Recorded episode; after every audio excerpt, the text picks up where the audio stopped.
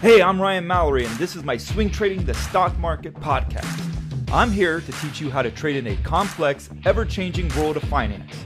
Learn what it means to trade profitably and consistently, managing risk, avoiding the pitfalls of trading, and most importantly, to let those winners run wild. You can succeed at the stock market, and I'm ready to show you how. Hey, everybody, this is Ryan Mallory with Swing Trading the Stock Market. In today's episode, I'm not doing an email. I'm doing a topic that I really don't want to wait for an email on to be able to talk about it. So every once in a while, I'll get inspired on a particular topic that I'm thinking to myself, man, I need to do a podcast episode on this thing as soon as possible. And there's no guarantee I will get an email from somebody asking me about it. So I go ahead and make the episode myself. I don't have an email today. I don't have any fancy Florida Redneck names to assign the person who sent the email. I'm just doing this off of a topic that I want to talk about, and that's trading within your mean. And I think this is something that, golly, it really escapes, I would say, most traders, honestly. If we were to truly be honest with ourselves, if we were to truly look at how we approach trading, I think most people would say we do not trade within our means. And that doesn't make you a bad person. It just may be that you're doing something without realizing it. It may be that you're just have too high of expectations for the money that you're trading.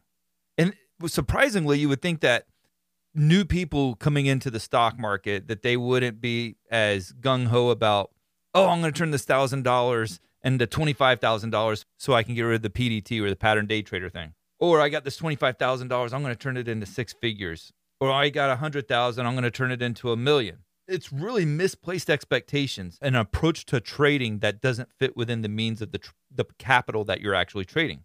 I mean, people will have a few good trades, few good winning trades, and then all of a sudden, like, oh man, this account's going to explode to the upside. And you hear the stories. You always hear the stories. I remember when I was in high school, I had a teacher named Missus Mills, and she was doing a stock market unit with us. And she would always talk about the stocks. If you would have bought this stock when it was trading at two pennies a share, and I think the example back then was Yahoo.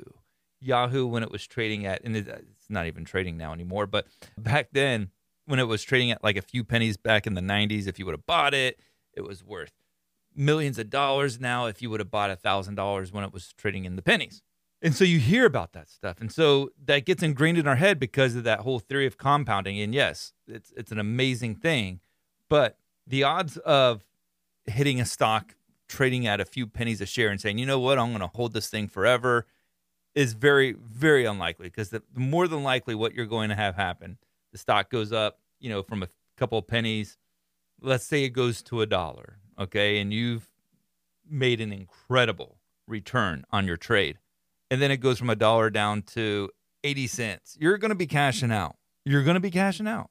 You're not going to be like, oh, no, no, I'm holding, I'm holding until it gets to two hundred dollars a share. No, you're going to be sold out. I, I'm telling you, that's it's human nature. Nobody holds a stock from a couple of pennies all the way until like two hundred. I'm not saying that it's never been done before, but it's like basketball. The likelihood of you being the next Michael Jordan or the next Larry Bird or the next Kobe Bryant or the next Shaquille O'Neal is very, very unlikely. Now, if you're one of those folks that are listening that I just named that are listening to this podcast, congrats. But by and large, none of us will ever have that kind of a talent. And by and large, none of us will really ever have that kind of a trade either. I've never had a trade that I've taken from a couple pennies to hundreds of dollars, and I don't ever expect to. But that's what they taught us when I was in high school in Missus Mills' class.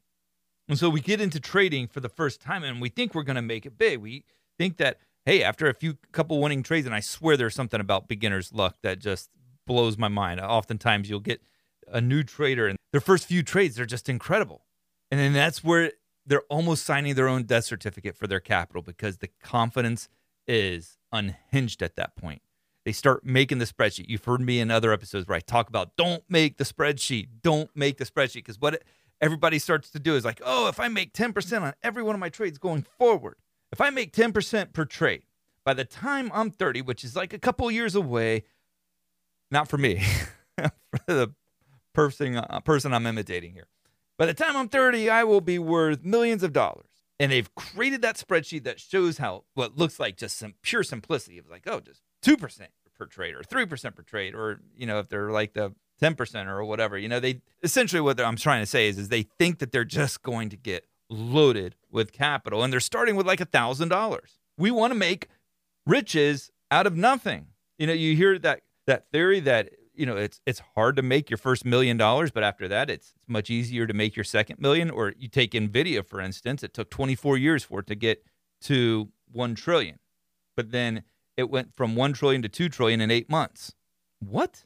But yeah, that's very true. The more that you have, the easier it is to make more. And so when you're making a thousand dollars, trying to get to a million dollars from a thousand dollars is going to be very difficult. It's going to take time. You're going to have to put some more of your own capital into it, because the odds of you making it from a thousand to a million is just very unlikely. I mean, you would have to get so incredibly lucky. You'd probably have to have insider information, which is illegal, to be able to cash in on some way out of the money options. And even then, there's a good likelihood you won't get there. But trading is meticulous. It's it's something that'll make you want to pull every last strand of hair. And trust me, I'm losing it at a rapid pace right now. But you can't have these misplaced expectations about what you're going to be able to get out of your money. And so what that does, in order to get there, we have to take huge, huge swings from the market. Now, let's say you're trading with a one hundred thousand dollars portfolio. What most people will start thinking about when they have one hundred thousand dollars in the market is, how can I get it to a million dollars? How can I get it there as fast as possible? And so what they do is they take some big swings. They'll start getting into leveraged three X E T Fs. They'll start trying to short things, or they'll try to start buying call options way out of the money, or they'll try to buy the dip every time they can. And then they won't use position sizing because they want to go all in on the trade. And why are they doing that? Why are they taking the big swings? Because they're trying to make more than what they should realistically expect from their portfolio. I'm not saying that you're not going to have some amazing trades in life that won't go up one hundred or two hundred percent. And some of my long-term investments just from October of twenty twenty-two have been phenomenal. Back in twenty twenty-two, I bought A M D at like fifty-nine dollars. Now, when I got into it at the time, I was not expecting it to go to, you know, whatever it is like now, like one hundred eighty dollars. But I also wasn't swinging for the fences on it either. I didn't even get a full position like I would have loved to have had. I was adding it over the course of time. My average buying price was around fifty-nine dollars. And I never got the full position. I got a good position, but I never got a full position. And so, yes, you can make some good money long-term from the stock market. You can have some trades that double, triple, quadruple for you. But oftentimes where we try to trade way beyond our means, or what the capital is capable of, is when we start trying to get into taking these big swings, these big swing trades, not long-term investments, big swing trades with leverage, with the belief in a very short period of time, it's going to give me a lot of money in return. And that's really not likely to happen. What's more likely to happen is that you're going to blow out your account. You're going to lose most of that money that you put into it, that you're going to panic sell at the worst possible time, and then you're going to watch the market actually do what you expected it to do, but without you. And that's because you're not trading within your means. I tell you what would be a great goal. Instead of trying to get one thousand dollars to become twenty-five thousand dollars, try to get one thousand dollars to become one thousand four hundred dollars. Try to get twenty-five thousand dollars to become forty thousand dollars. Try to get one hundred thousand dollars to be one hundred thirty thousand dollars. Because when you start over leveraging, when you start trying to shoot for the moon, you don't take profits when you should be taking them. You don't take losses when you should be taking them. And you're simply just holding on to your positions far too tight. This past week, we saw Bitcoin form a beautiful, beautiful bull flag pattern, broke out of it. And in the last three days, it's been amazing. Huge run to the upside. If you bought into something like I B I T, I B I T, it's an E T F for Bitcoin, you did amazingly well. But in the end, that is just a trade. Even if it goes up one hundred percent from here, it is just a trade. It's not something that you need to be basing your whole entire life's future on. You don't need to be over leveraging on. You don't need to be saying to yourself, this is the one and only trade that I'll ever have to make because it's going to make me all the money that I'll ever need. And there's a lot of that mentality with Bitcoin trades right now. In the end, it is just a trade. I even saw tweets today, people getting into it, and then I saw tweets that were like, the next time that I sell Bitcoin will be when I'm at a cafe buying a Starbucks latte. What is that? That's emotion. That is a person with misplaced expectations who doesn't see the trade as just a trade, becomes married to that trade. He's taking a big swing with that trade. His validation is through that trade. But let me tell you one thing that you won't have to over leverage your capital in order to be able to use. That would be swing trading the stock market dot com. It's really cheap service. Like I said, you don't have to leverage yourself to be able to afford it. Very cheap service that goes alongside of this podcast. It's a really cool feature that provides you with all my stock market research each and every day. That's going to be my daily watch list. That's going to be stocks from my master bearish and bullish watch lists, watch list reviews, big tech updates, updates on the market. Just a really phenomenal service. In the process, you're supporting this podcast, so I really do appreciate it if you check it out, swing trading the stock market dot com. So we start taking these big swings with our trades. We start over-leveraging ourselves because we're not trading within our means. We're, we have misplaced expectations when it comes to our capital. And so we don't sell at the most obvious places to sell. We need these trades to win, and we need them to win big, so we don't give up on them. I mean, think about all the people who are trying to do the diamond hand stuff with GameStop in twenty twenty-one and A M C. I mean, where are those stocks at now? Holy cow. Some of those people probably had tons of money, but because everybody was telling them to hold on, that we're sticking it to the man. And trust me, I loved the movement. In hindsight, I was probably a little bit hard on the people because I thought, you know, the way you're managing trades is just absolutely stupid. You know, you're not selling, you're up one hundred or two hundred percent and you're going to take a loss. And they did. Most people did. But looking back, I, I mean, I love the movement. I love the message that they sent.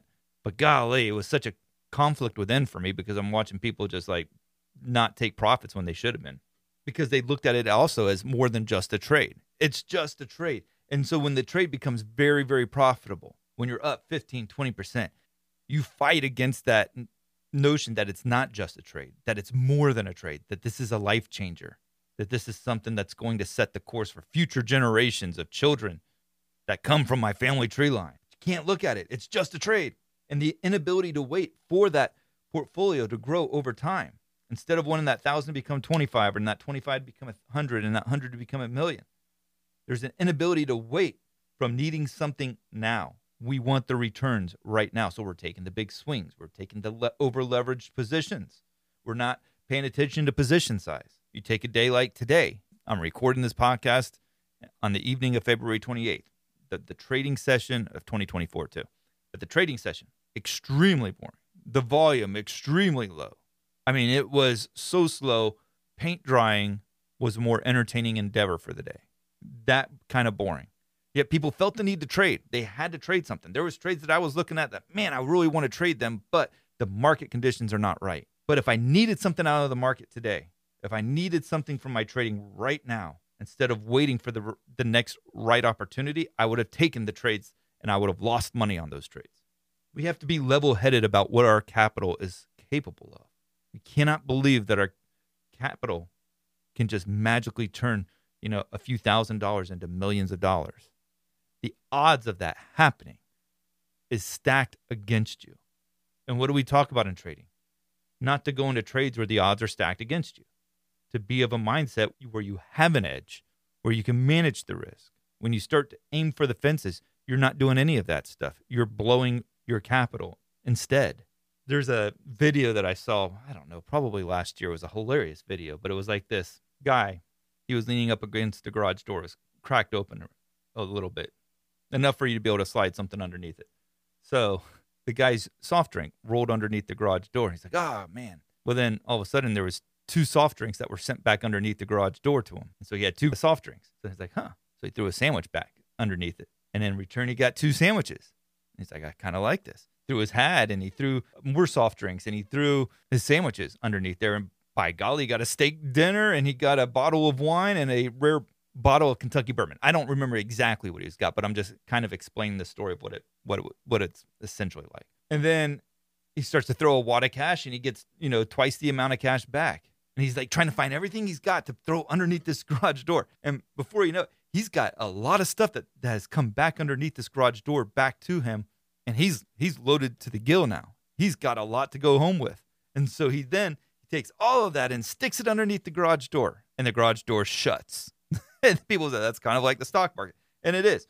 That garage door illustration is so spot on. And that's essentially like when you blow up your account.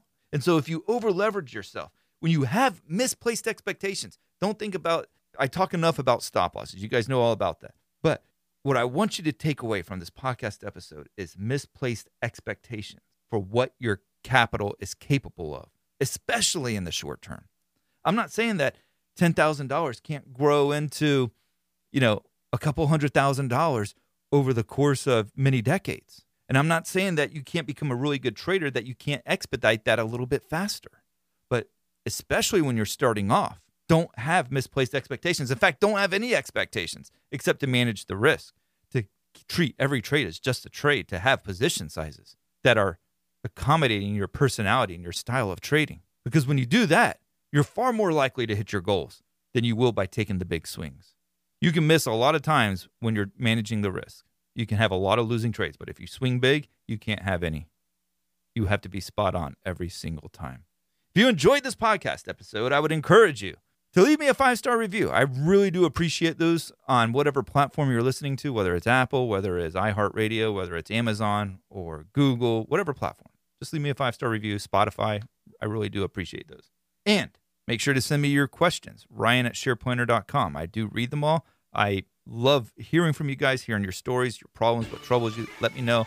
I'll be more than happy to make a podcast episode out of it.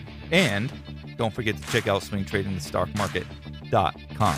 Thank you guys, and God bless. Thanks for listening to my podcast, Swing Trading the Stock Market. I'd like to encourage you to join me in the SharePlanner trading block, where I navigate the stock market each day with traders from around the world. With your membership, you will get a seven-day trial and access to my trading room, including alerts via text, email, and WhatsApp. So go ahead, sign up by going to shareplanner dot com slash trading block. That's w w w dot shareplanner dot com slash trading block. And follow me on SharePlanner's Twitter, Instagram, and Facebook, where I provide unique market and trading information every day. If you have any questions, please feel free to email me at Ryan at shareplanner dot com. All the best to you, and I look forward to trading with you soon.